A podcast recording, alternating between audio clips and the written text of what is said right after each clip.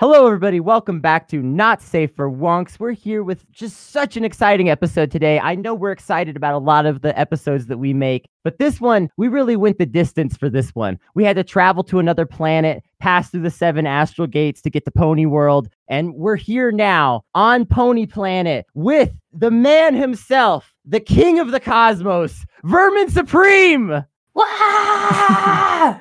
Greetings, my fellow Americans and others. As your president, I have promised to engage in hostilities only with those powers I deem to be a real and immediate danger to our peace loving nation. That is why I have ordered the Strategic Space Horse Hair Command to begin the bombing of Narnia in five minutes. If we do not fight them in their dimension there, we will have no choice but to fight them in our dimension here. We will not stop until we have destroyed Middle Earth and the last orc is dead. The orc hordes are indeed an existential, and I repeat, stenchal threat to our way of life because they stink. In this time of need, we must unite as a nation, and I hope that you will all pray for all of our fearsome flying unmanned killer robot pony drones as they rain fire and death upon our subhuman enemy and various innocent wedding parties. May our brave soldiers not be afflicted by carpal tunnel syndrome while conducting these long distance atrocities or terrible nightmares from the horrors they must inflict.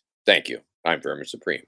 Vermin, just so incredible to have you here. You are a candidate for the Libertarian presidential nomination in 2020 and uh, you've been even winning some states. I mean, like you're not you're not just out there; you are out there making it happen. And we are so glad to talk to you. So let's assume though that some of the people out there listening might not know that much about you. So Vermin, would you please just tell them who you are and why you're running for president? Uh, yes, I shall. Uh, sadly, I, I must. Uh, I will have to break character in order to do this, but yeah, that's okay. We'll we'll do that. Um, of course, uh, my name is Vermin Supreme. I am a highly respected political satirist who is beloved by millions. Now, it's only funny because it's true. But yes, I have been running uh, as a fringe candidate, if you will, uh, for the office of the presidency uh, for over 30 years as a uh, Democrat and as a Republican and anything in between. Uh, uh, my success level has brought me to third place in the New Hampshire primaries in 2012. And of course, fourth place in 2016, being narrowly edged out by Martin O'Malley. So it is indeed based on a farcical, satirical take on politics. Uh, I went viral in 2012 when I took part in a televised debate of a lesser known candidates in New Hampshire. And uh, that is where I introduced uh, my flavor, my, my take on the current state of affairs, which of course included the mandatory toothbrushing law, the gingivitis, uh, and all that good stuff, the, the free ponies for all Americans. Uh, of course, it is a federal pony identification system, and all of these things, and that really pushed me uh, into a viral space. And then I was shortly thereafter became a meme and uh, became quite uh, popular on the internet. It seems. Uh, I believe that I've been blessed uh, simply by discovering some very simple and elegant uh, devices and some interesting uh, talking points that had a great resonance with people across the political spectrum and across the globe. And uh, so it was a very interesting thing. Uh, essentially, I found a very small niche running for president and found a very interesting way to exploit it to my advantage. yes, it's true. I do wear a rubber boot on my head. I will not deny that that. Uh, I am very well known for that very fact. And of course, that is a device, it's a communication strategy that has allowed me to amplify my free speech, uh, First Amendment voice exponentially. It has allowed me to communicate with millions of people and uh, interact with media from around the flat globe. So we love the boot, obviously. We do. Yes. Um, I have a couple of hypotheses about the boot. Uh, yeah. I, I, would like to offer my hypothesis about the boot and then get Perfect. your answer and find out if I'm correct. Please do. Yes. Uh, so, my hypothesis is that if you have read enough philosophical theory or enough philosophy broadly, it breaks your brain and you become a shit poster. And you realize that nothing matters, everything is made up, and the only choice you have is to laugh or cry, and some people choose to laugh. Uh, so for me, I'm guessing that for you, the boot is sort of a massive shit post about how serious politics is not. But I am curious, you know, what's the deal with the boot?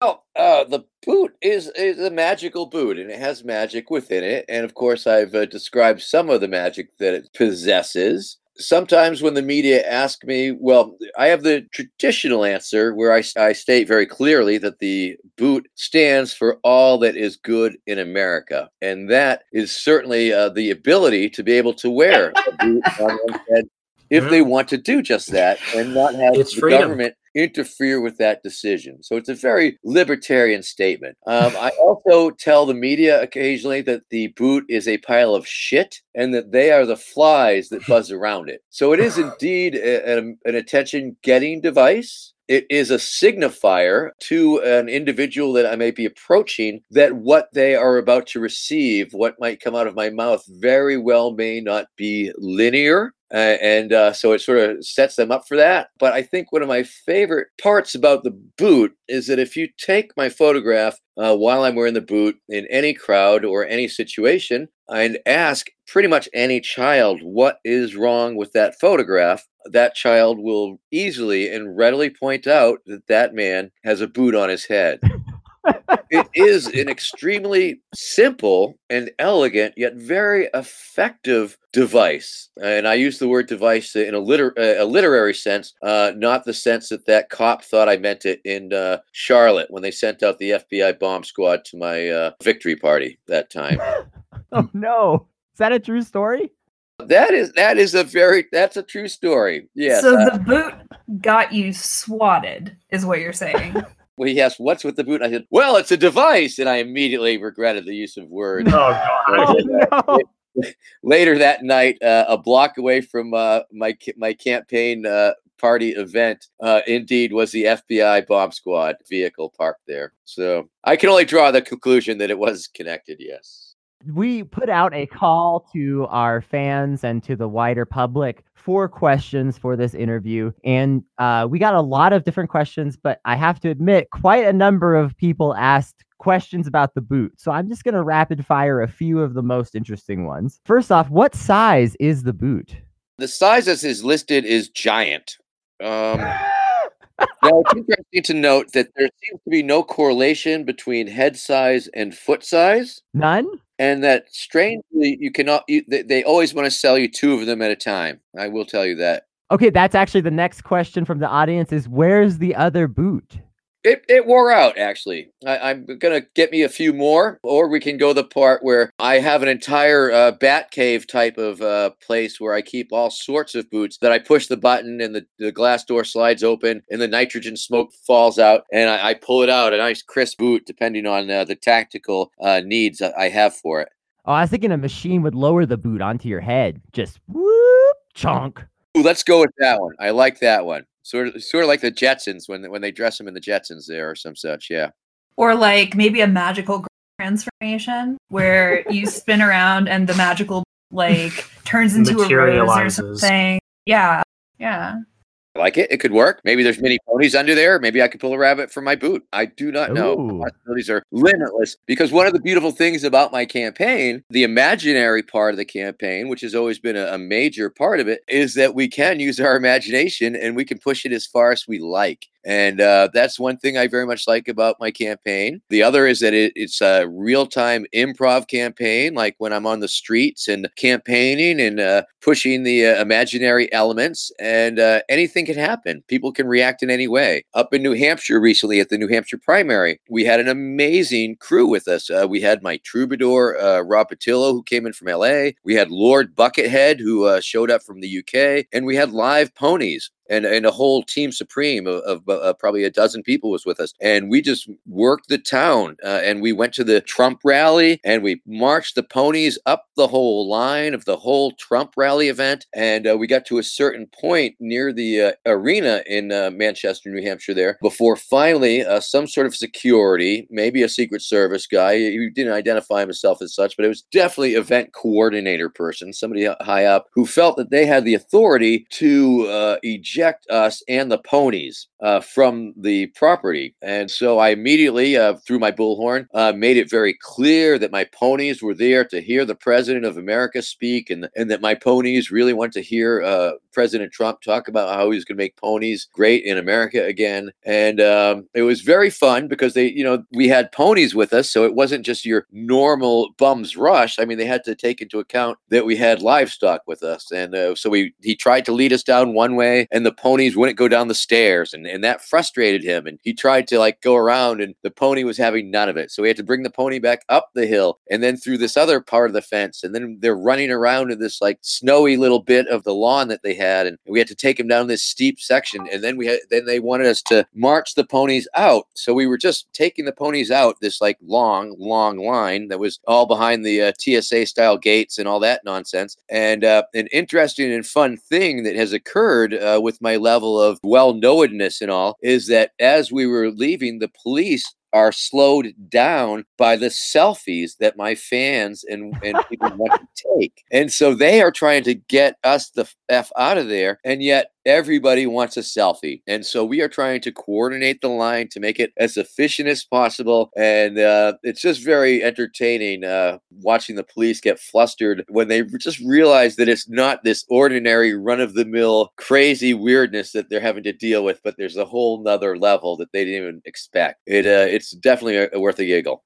Let's talk a little bit about you winning the New Hampshire primary. Um, Okay, because technically, because the, the votes have not been counted today, oh, I think I can still say that I'm technically the uh, front runner. Now that Okay. may not, they, that's not really totally true, and I haven't been rubbing my opponent's nose in it. But legitimately, I can I can make that claim for a few more hours, perhaps. Well, let's stick with it. You are the front runner for now. We, you know, whatever. By the time this episode comes out, everything will have changed. The whole world will be different. Um, but uh, It depends on the metrics you use. Okay, I mean, on the online polls, I crush every other candidate. That's just simply a fact because I have that reach a- and fan base, whereas any of the other candidates, i- in relative terms, do not. But in the straw polls, uh, which are usually conducted at the uh, after the debates, I have been uh, doing not so good. Now in California, they winnowed down the original field of like a dozen to half a dozen, and I did make it into that half dozen. But uh, when the straw poll went around, I was sort of towards the end of it. Now there's a, there is a reason for that, and that is uh, because of the, the the uniqueness of the offer that I am making to the Libertarian Party. You know, because of of my past 30 years of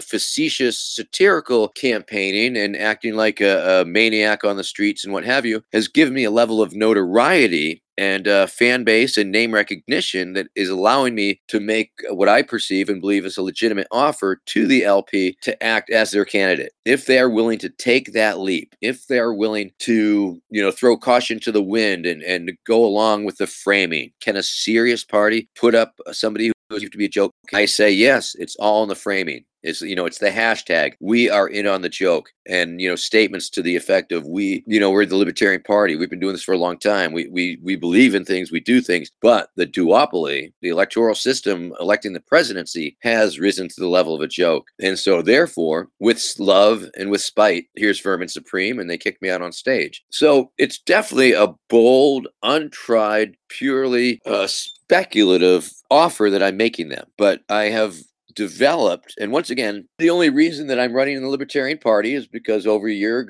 uh, over four years ago uh, some you know libertarians uh, who were very active in the party uh, upper parts of it uh, sort of invited and brought me into it and showed me that uh, uh, many of my misconceptions were incorrect. And it's been a long journey before i've uh, fully integrated with my left anarchist rainbow anarchist origins into the Libertarian Party. But the fact is that the Libertarian Party is the only party that welcomes anarchists, number one. There's an alliance between uh, anarchists and minarchists, and, and there's, there's a tacit agreement that, you know, we're working towards ending the state. And uh, when we get to a point where the state is minimal, then we'll figure it out from there. So, so there's that part right there that was obviously attractive to me as a politician and as an anarchist. And um, it's the only party that has welcomed me. In 2016, uh, I attended the Orlando convention for the LP, and there I did. You know, I was pretty much straight up in character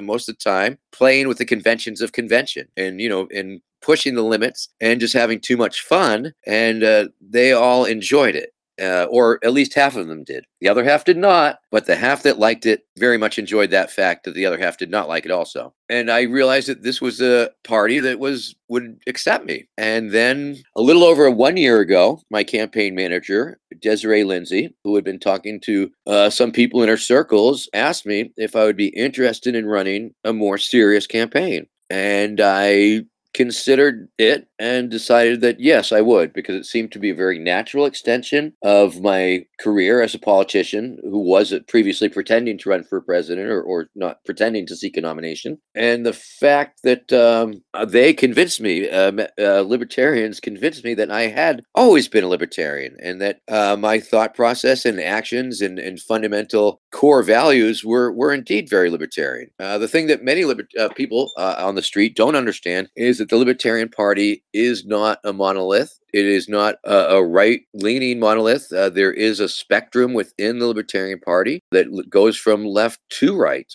and uh, it's a very interesting dynamic. It's a very interesting place, and I, like I said, I don't normally shill for a political party, but in this instance, I mean, for anybody wanting to check out the platform, and I would highly recommend that, it would be at lp.org/platform, or you can just go to my website, verminsupreme2020.com. In addition to the merch and uh, platforms, uh, we also link to it. Uh, it's the only really ultimately anti-war, anti-foreign intervention platform. It uh, affirms the right of sex workers. It affirms the right of humans to be free in whatever they take. Uh, it's about ending the drug war. It's about ending the police state, the surveillance state, uh, mass incarceration. Mm-hmm. All of these things. There's a lot of things going down there, and of course, trying to put some of these issues uh, in a different type of context that uh, allows you know my left base because obviously uh, I, I, came up on the, on the left side of the tracks, if you will, especially at the street demonstrations. I would you know run with the, the red and black blocks because I knew they were anti-authoritarians, and uh, I was always an anti-authoritarian, and so I knew they would oftentimes be engaging with the police or perhaps engaging in symbolic property destruction, and so I would run with them because I had my bullhorn and I had my wits and I had the skills that I picked up at the rainbow gatherings of dealing with cops and bringing humor into crisis situations and things of that nature, and uh, run interference and try and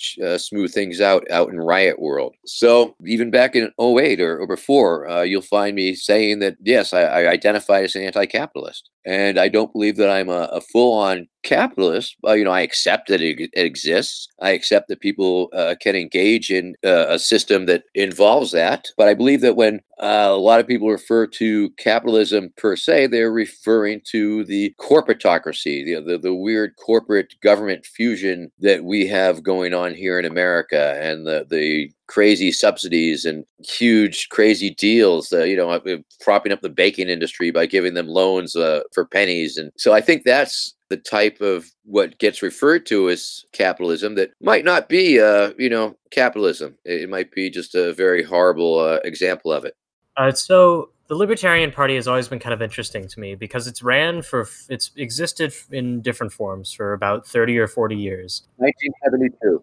1972. And it's never really achieved too much lasting power. And from what I've seen from the outside and not interacting too much with people in the Libertarian Party, is that they've tried running like Goldwater Republicans, deregulationist Republicans, and they've also tried running full tilt like minarchists, but neither has really worked. And my theory is that because they're trying to play by the rules that the Democrats and Republicans have set up, and that fundamentally doesn't work. And that's why I got so excited about your campaign was that I genuinely think that the way forward for the libertarians is to embrace being a joke to some respect because they are a joke and the more they deny it the less effective they are but if there's someone like you, you, you i mean it, that may be common wisdom but you are raising my hackles uh, on that because you know I am a joke. What what I have done is you know it's certainly been in the context of humor. The Libertarian Party is eh, I'm not saying this in a, in a bad way, but it is a political club, and I, I don't want to say, I call them political well political nerds, I guess. I mean because nerd culture is are obviously a very important part of my base. It's what this show likes to call wonks. Uh, yes, they're insanely wonky. I've been attending a number of state conventions, probably a dozen over the past uh, year or so, and a lot of their convention time is spent doing business utilizing Robert's Rules of Orders. And uh, it, it's super, super wonky. And these cats definitely fall under the category of political nerds. They, but they find that they have to use this process just to sort of uh, so that everybody's on the same page. Now, I will say that theoretically and ultimately, you say, you know, libertarians have never seized power, but power is almost a thing that the party is disavows in a set in a way. Uh, it's more about the the power of the individual and the responsibility and the rights of, of the individual to act as an individual. And, and, and that is the power, and power is is simply derived by existing, I, guess. Um, so you know, it, it is true that there has not been a lot of electoral success, but ultimately, uh, the Libertarian Party has been on the right side of a lot of issues. Uh, they were certainly the first to embrace gay rights and, and equal rights for sexual minorities. It's been, you know, the, one of the only party that has steadfastly called for the end of regulation of, of drugs and the drug war forever. Uh, their platform has always been anti war. Uh, so, as far as political parties go, it's certainly not the biggest. I can say it is the largest growing party. It's growing by leaps and bounds, but of course, that's because it's it's not a big party to begin with. But it does exist and it does uh, allow for a lot of opportunity in it. Now, of course, it's arguable that you know I'm, I'm a little bit of a, a, big fish in a small pond and all that stuff. But I think what I have discovered hanging with these cats, there is love, there is compassion, there is camaraderie. They are concerned about people and and how things affect them and issues like that. Unfortunately, I think the libertarians have a, a a huge messaging problem and there you know a lot of the candidates oftentimes will say you know things that are just so far beyond the pale for normal people to be able to absorb without a lot of exposition and explanation. Uh, you know such as oh you know we must end the department of education and you know we, we must end uh, medicaid uh, immediately and, and things of that nature which are just it falls to one of my original criticisms when i was younger that libertarianism with my interpretation of it at the time was you know it was more it was about pulling the rug out from under people and letting letting the chips fall where they may. Mm-hmm. But my personal experiences with a lot of these people on a personal level and seeing how they operate in their community, it's just, it's not like that. Granted, there are a lot of cranky people in the party, and there's a lot of people who call themselves uh, small L libertarians that have very wide range of views. But I can say for sure that, uh, you know, a person who, who joins the Libertarian Party must agree minimally to the non aggression principle. And that's a simple statement that violence is illegitimate and it should only be used in self-defense of yourself or your property. And so everybody who is a member of the Libertarian Party theoretically, essentially, and, and should agree to that basic, very basic statement of principles. And uh, like I say, if you go to lp.org slash platform, read the Libertarian Party platform, the preamble, of course, it, it's beautiful, it's, it's visionary, it's utopian. And I think that's my take on, on the party. And uh, I guess a lot of uh, anarchists, you know, left or right, is that we are working towards this post state society, a society that exists without the need for a state. And of course, mm-hmm. that uh, the libertarians, you know, believe that it, that totally relies on you know self ownership and, and, and responsibility. But you know, I always believe that it, it involves uh, in more community and in strengthening communities. I think a lot of libertarians agree with that, and uh, a lot of li- libertarians agree that you know families should be strengthened and we should be doing all these things. You know, creating more stronger, smaller units. And I've always maintained uh, my entire understanding that the only way that we'll really be able to disengage ourselves from the government is by creating uh, the services and replacing the services and replacing the need for those services. And, um, you know, reform, revolution, uh, all these things, uh, maybe, but um, all in all, I think the libertarian version is, is a solid one. But like I say, there are disagreements within the party over even such things as property. I mean, for goodness sake, there is a, in addition to, you know, uh, Rothbardian leaning uh, caucuses, uh, there's also the Libertarian Socialist Caucus, for goodness sake. And that is, uh, is that blows people's minds. Uh, and that blows, uh, I mean, people who don't know that about the Libertarian Party, it causes them to have to look at it again and reassess. And I think that's, you know, the, the fact that I've affiliated with the Libertarian Libertarian Party, that has caused a lot of people who would not have uh, given it another look or who, who, would have immediately just continued cruising around on uh, on misconceptions to take a another look at it in a different way. And that's why I'm really trying to steer people towards the platform because I maintain that if you're running for a party's nomination and they're certainly a party's nominee, then you must indeed uh, shill for uh, what that party stands for. And I believe that uh, is clearly stated in the uh, in the platform. And um, I don't know. What else? Any other questions? Give me another question. Getting a little dry here. it, it doesn't sound like shilling if you actually believe in it. Um, Yeah. you brought up uh, libertarian socialism, which is one uh, I'm in DSA, so obviously I'm more of a, a centralist than that. But I mean, for me and for me and Kennedy, you'll get no disagreement on the subject of libertarian socialism. We love to see. it. yes, and I mean I'm not against like libertarian socialism morally or ethically. One of the tensions I see on the left between you know sort of democratically centralized approaches and libertarian approaches is this question of how to deal with communities who are doing oppression and violating the non-aggression principle. If you were president of the United States, or better yet, as our current president of the United States, how do you approach that tension between the individual liberty of a citizen and the sometimes very destructive tendency of communities, especially smaller communities, especially insular communities, to oppress and otherwise harm minority groups? I believe the the answer would certainly be uh, everybody have the proper guns and stuff. Community self defense. Yes, if, if everybody's armed, it's a much more polite society, I think. Uh, of course, perhaps I'm just harkening back to a golden age, uh, being the boomer that I am.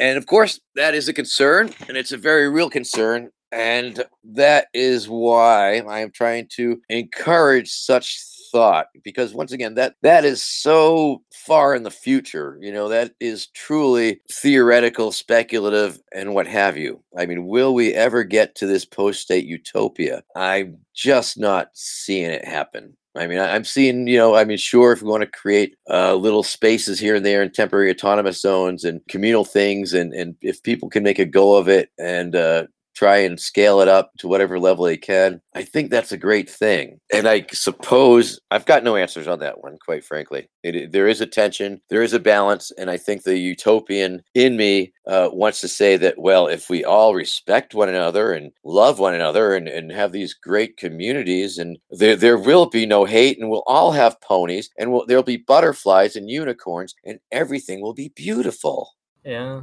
I mean, I think it's fair to not have all the answers. You know, I, I will say that I think that the more radical your politics are, the more you're expected to have an answer to every single question. And sometimes you just don't, and that's okay too. But I would like to ask you like a slight follow up on your comment about guns, because I think that guns are a really interesting subject. And I think the way that left libertarians or libertarian socialists approach this subject is kind of different than a lot of other people it seems right now that there is a type of inequality in terms of the ability of the state and in particular police to carry around lots of violent implements and sort of intimidate everybody else with them and most other people aren't in the same position. Do you have any takes on like a more equitable distribution of violence for lack of a better term Uh, well, well, naturally, uh, the Libertarian Party itself uh, affirms the, the right of the populace to be armed. Uh, strong supporters of the, of the Second Amendment, and uh, don't believe that the government should tell you what you can and cannot own. I know, I know some people are, are drooling over the whole uh, 3D printing aspect, and uh, I have indeed. Uh,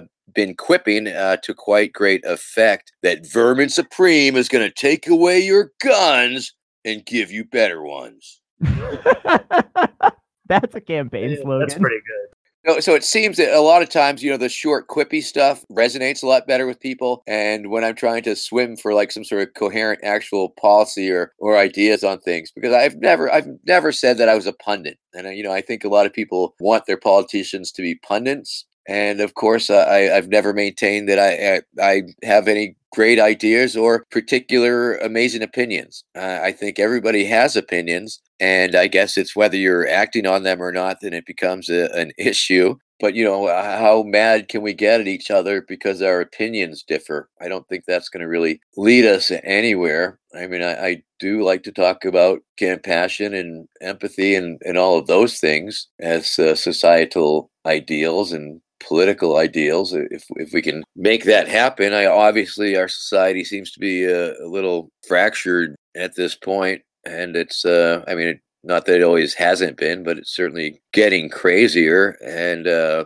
you know, stable societies have clicked into fucking crazy civil wars uh, with little to no warning. You know, can I read a little portion from uh, my book, I Pony: Blueprint for New America? Please.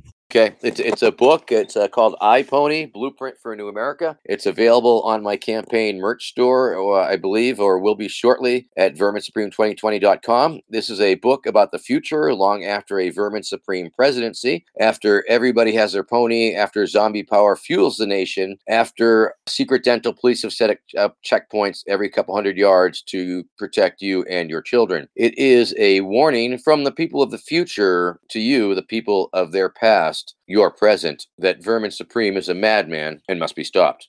All right, here we go. There were harsh political realities when President for Life Vermin I took office. At the time of his ascent to the White House, there were over 300 million Americans in America's previous borders. At the time, there were only 200,000 ponies in the whole country. It was a recipe for civil unrest. Those were not just political realities, those were reality realities. There was a very stark choice to be made. On the table, would it be the mass execution of some 299,700,000 plus Americans in order to achieve proper pony human parity, or would it be something else?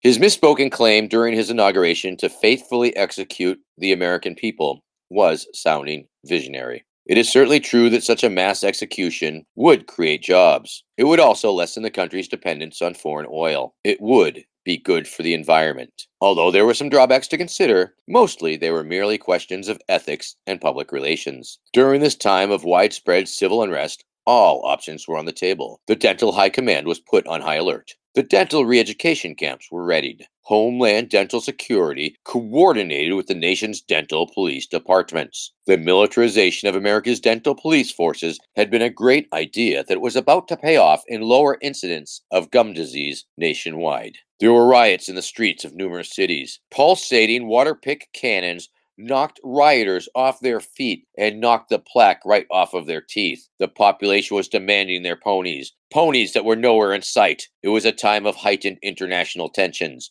No one would have blamed Tyrant Supreme if he had ordered the National Dental Guard to carry out a full scale massacre of the civilian population. It was high time, actually. The veneer of civility that had protected Americans from such real political unrest for quite some time was wearing thin. The quaint and oft repeated notion that it can't happen here was truly just a lack of imagination. Thank you. I'm Vermin Supreme. Incredible. Splendid. Wonderful. You know, I'm really glad that you brought up dental hygiene because it seems to me that you have been pushing for an extremely refined, I should say, hygienic approach to dental care for a long time. Do you feel that candidates like Bernie Sanders are stepping on your toes by including dental in bills like Medicare for All? No, it. I just think it goes to show that I've been pulling the chocolatey Ovaltine window in my direction. Um, that's a good thing, of course, as long as it's not paid for by taxpayers. Then it's, it's more perfect. However, uh, the important thing uh, to note is yes, of course, uh, my campaign has been so long that uh, various portions of my platform have entered the political vernacular. Uh, if you remember the last election cycle, Jeb Bush was asked if he would go back in time and kill baby Hitler. Oh, yeah. Ben Carson was asked if he would abort baby Hitler. So the killing baby Hitler meme, which of course has been part of my platform for a number of cycles, spread out a little bit. Also, didn't Joe Biden call someone a dog faced pony soldier? That seems like it's right out of your book. He sure as hell did. And the free pony uh, thing itself has entered the political vernacular. I mean, you will hear, you know, all these various politicians' plans uh, for universal Medicare and what have be uh, called free ponies. You know, free college is referred to as free ponies. I believe, uh, and I'm pretty confident that yes, I, I coined that uh, phrase, and it went out there. Yay! So we, we are making progress uh, as we head towards Ponotopia. That, that's a fact. Yeah.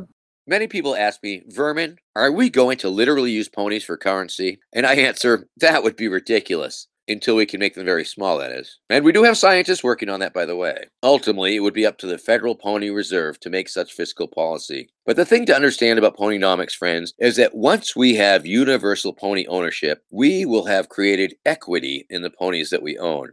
Now, once we've established universal pony equity, then we will be able to borrow against it. Now, once we've established pony based debt, we'll be able to create uh, pony credit default swaps, AAA pony junk bond markets, and all sorts of things. We are going to be creating a huge pony bubble in the economy. And of course, we all know that bubbles are awesome things in the economy at the time they're occurring. All cylinders are firing, everybody's making money, Wall Street's to the roof. But this bubble, unlike other bubbles, is going to be reinforced, steel belted, and last forever. Fact. Wow. Damn.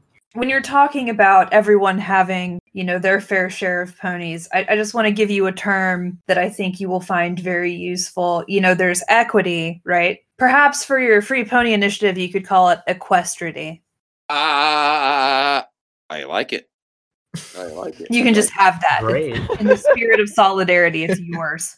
Yeah, people like the people like puns. That's for sure.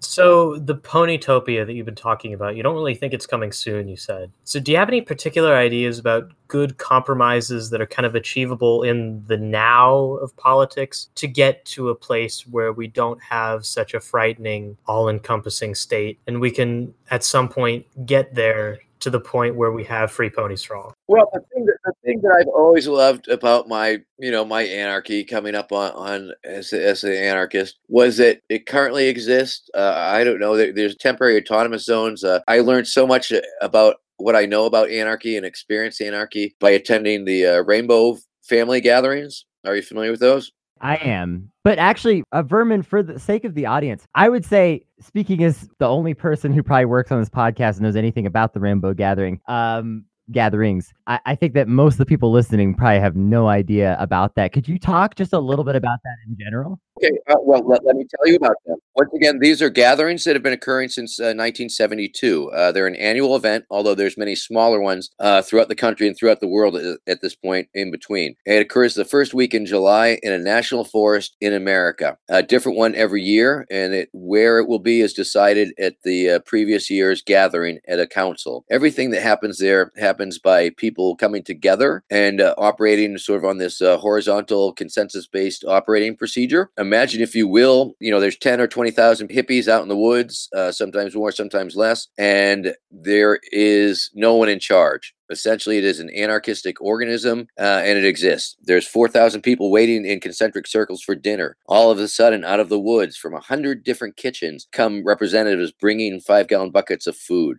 people go around the circle people get fed they get their dinner they get like a four or five or six or seven or more course meal. Also that goes around the circle are people who give information uh, there's announcements that are given uh, there's talent shows that people are made aware of there, there's different things going on in all these different camps there's like people with theme camps uh, year after year you see them so then also the magic hat goes around. Now, once again, because it's a non-commercial event, because it can't be a commercial event and uh, try and exist uh, under these conditions in a national forest. Otherwise, we, they want more permits. The magic hat goes around, and it's sort of a spiritual money laundering because you can't buy anything at, at the at the gathering uh, or sell anything. It, it, it, there is barter, there's trading circles and all that stuff. So people throw the money into the hat, goes around, goes into the middle of the circle. There's a council, it's the banking council. They count the money, they make an announcement of how much was brought in that night. Anybody can join the banking council, total transparency. The next morning, the kitchens do a spokes council as they send down representatives and they interface with the supply council, the, uh, the supply people and they let the people know what they need, shopping lists, etc. The kitchen council discusses what might be uh, needed at different kitchens. They might trade uh, different supplies and things like that. That that that process goes in circles it, every night. You know, the food, hat, money, supply, banking council. There's miles of water hose that uh, connects the gathering. We tap springs miles away and then uh, gets water to all the kitchen. So it's a pretty amazing thing and uh, there are talent shows and there are all sorts of things and it's where i learned to be a clown essentially. I was uh, you know i would walk from one end of the camp to the other and do funny things and and you can do funny things that all you want there and people love that stuff and it's a pretty amazing community it's a pretty amazing place and it goes on for a week or two and then it disappears. People totally make it disappear they pick up all the trash pick up every last little cigarette butt uh, they decompact the paths and put in water bars and replant the seeds and a few years down the line you, you could never tell that it ever happened there. So things happen when if there's a, a function that needs to be filled, it is filled by people coming together to make it happen. Do we need to dig another shitter hole? Yes, we do. Let's dig it. Do we have to go get some more water to bring to for the shower? Yes, we do. Let's go do it. Do we have to carry some water? Do we have to split some firewood? Yes, we do. Let's do it. Do we have to like chop vegetables? Yes, we do. And all these things get done. There's a million things that need to get done, and it, and they all get done and uh, it's an ama- amazing uh, get together. And uh, of course, uh, I discovered after several years of being an entertainment high holy and emceeing shows and stuff like that, that one of the services that we provided was security because we provide our own security. So we have this group of people, a council that is called Shanti Sena, a little cultural appropriation from the Sanskrit meaning peacekeepers, and we are essentially in the capacity of uh, glorified camp counselors and crisis de-escalators and crisis intervention uh, because when you get so many people together, there's a lot of potential for uh, conflict. And so we are trying to be ready for that. And uh, if it's a smaller conflict, that's great. And if it gets bigger, uh, okay. And uh, sometimes the answers are found in bringing people together in front of councils to talk it out and figure it out and restorative justice and dealing with all sorts of different people. And sometimes it gets quite intense because sometimes really intense things happen there. So I, I discovered that I was able to bring humor into that. And then some of the things we do as peacekeepers is help escort media through the gathering. And, and sometimes we always want to escort police trouble and so I would spend like six hours a day, eight hours a day walking with the cops and walking with the National Forest Service. And the National Forest Service spends up to a million dollars a year on an incident command team specifically created to screw with the uh, rainbow gatherings and um, wow. ticket them and set up roadblocks and walk through it and ticket people and arrest people for anything from nudity or, I mean, whatever. And so we, we try and escort them to let people know that they're coming. We, we yell six up is sort of the warning that we yell out. So uh, and I and sometimes I would you know and so I would bring my humor to that situation and make fun with the cops and have fun with the cops and laugh at the cops and joke with the cops and propagandize the cops and try and contextualize what they're experiencing. And you know they would come in all ramrod straight and after eight hours of chilling and seeing what was about, they totally relaxed. And uh, I learned uh, another value. You know, I would walk in front of the cops uh, by, uh, you know, 10, 20, 30 feet and, uh, you know, t- tell people, I don't want to seem paranoid, but I think I'm being followed by cops and, and just, you know, try and make it as funny as possible. And I was able to bring that skill out into the streets, out into riot world. And so sometimes I'm in this situation on the streets in protests, and there's this space between the demonstrators and the cops, and it, it's a vacuum essentially. And some it'll get filled by something. It could be somebody doing something stupid, or cop doing something stupid, or taking a pot shot with pepper spray or some shit. But I found that I could uh, walk into that space and pretty much uh, use it, command it, take it up by using my bullhorn and telling jokes and giving out important medical advice to people about what to expect in terms of riot control agents and the stuff, and possible exits and don't run and you know know where your people are and and it was all these things going to the uh, going to the rainbow gatherings and going to political demonstrations out of the Nevada test site and I don't know I just uh, ended up on on this place uh, where I'm at that point where I can deny certain people their authority and I can ask for a, a, commanding officer and they sometimes they'll come out to tell me what the hell they want and they think I'm in charge because I have a boot on my head. That's how crazy it is, right?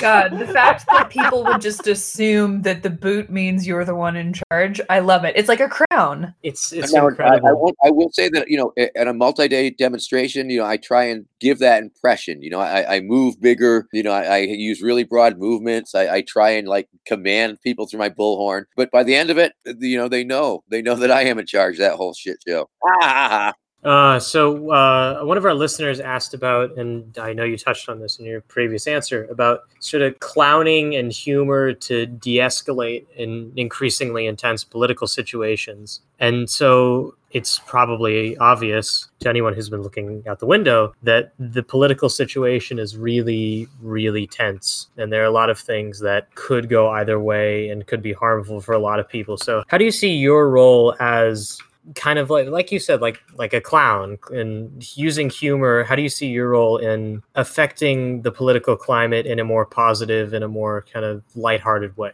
Well on the streets and is definitely the more immediate uh, intense you know, because things can go move fast and things can go wrong and violence can flare up here and there. And so I find it very important to be able to de-escalate uh, through humor and by getting people to laugh. You know, telling the cops that I have them surrounded and they need to surrender and they have should come out with their hands up and their pants down, or trying to get the crowd to visualize all the cops naked, things like that, to try if they, if they feel intimidated and whatever so it's definitely a mix and it's definitely can release tension and that's a, very important thing in the mix along with uh, all the information. I also like to read from riot control manuals to the police to let them know uh, what i expect from my oppressor uh, is professional behavior and stuff and um, i try and rehumanize the cops uh, for the protesters and the protesters for the cops. It's it's a transferable skill quite frankly. It's uh, i have a course called megaphonics hooked on megaphonics uh, the de-escalation tactics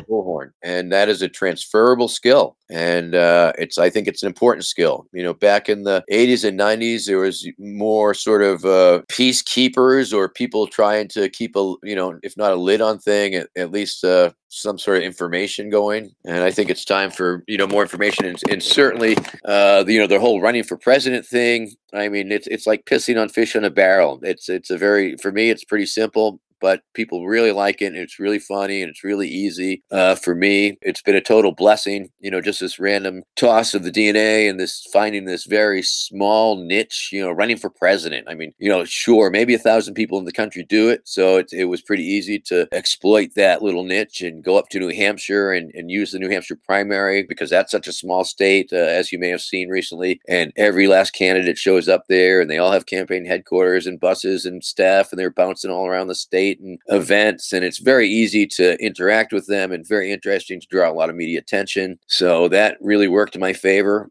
And then, of course, the you know going viral in 2012 during that thing with the glitter bomb, and I don't know, it's just a, a little knack I got, and uh, I'm seeing how far I can take it and uh, what I can do with it. And uh, yes, I, I, believe that uh, using humor to delegitimize and make fun of and poke holes in and take the piss out of and all those things, yeah, I, think it can be a very effective uh, tool. You know, hesitant to say weapon. I hate to contextualize things like that, but sure. And I think we can all sort of do it. The the emperor has no clothes. You know what I'm saying?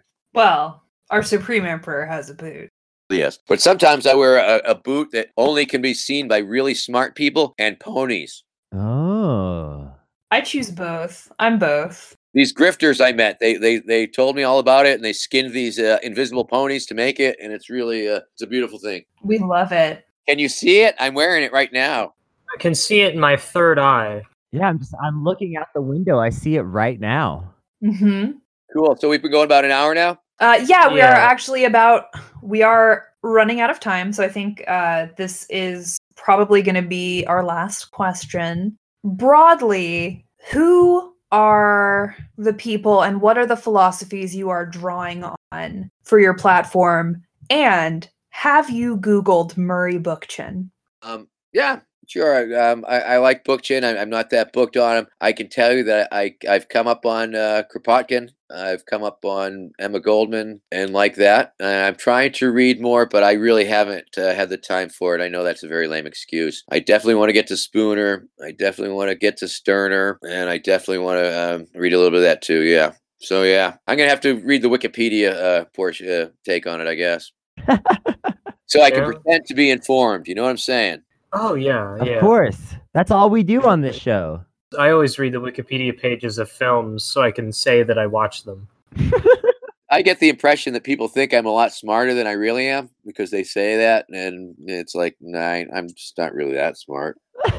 well, I think you've been plenty smart tonight. Vermin Supreme, thank you so much for coming on the show. Would you please let everybody out there know how to find you on the internet and get involved with your campaign? Uh, certainly. First, I want to say this that the transition times will be confusing and frightening. Not all of us will make it. There will be sacrifices, and they will be human sacrifices. But rest assured, the road to Ponatopia will be paved with the glitter encrusted skulls of our vanquished foes.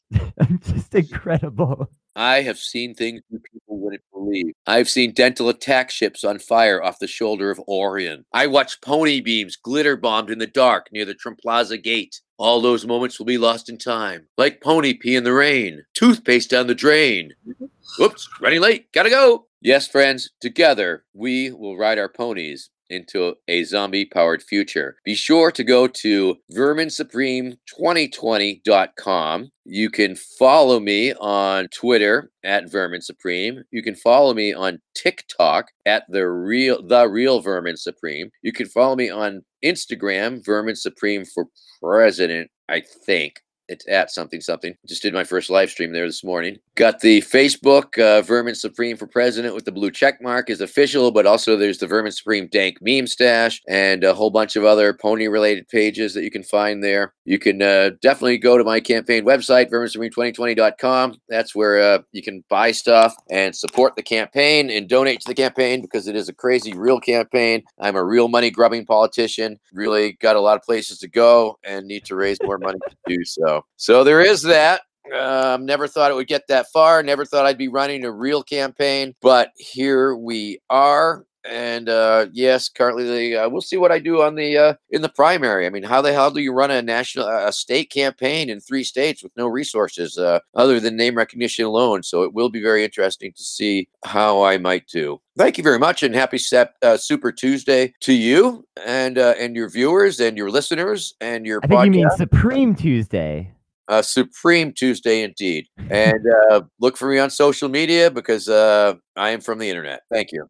Absolutely. It has been a f- phenomenal interview. Thank you. Yes, and I you have my word. When the DNC rat fucks Bernie Sanders, I will vote you instead. You are, I appreciate that. Agreed. That's that's part of the the speculative uh, votes that we can get. We'll, we'll we'll see how it goes. But I'm I'm glad this uh, all worked out technically, and uh, had a great time. Have a great night, people. Absolutely. Thank you so much. We have been not safe for wonks. If you don't follow us on Twitter, it's at NSF wonks. And if you haven't checked out our Patreon, it's patreon.com slash not safe. We have a lot of exclusive content over there. And when you support the Patreon, it makes all of the cool things that we do like this more possible so that we can do even more of them. And thank you so much. We'll see you next time. See ya. All right. Bye.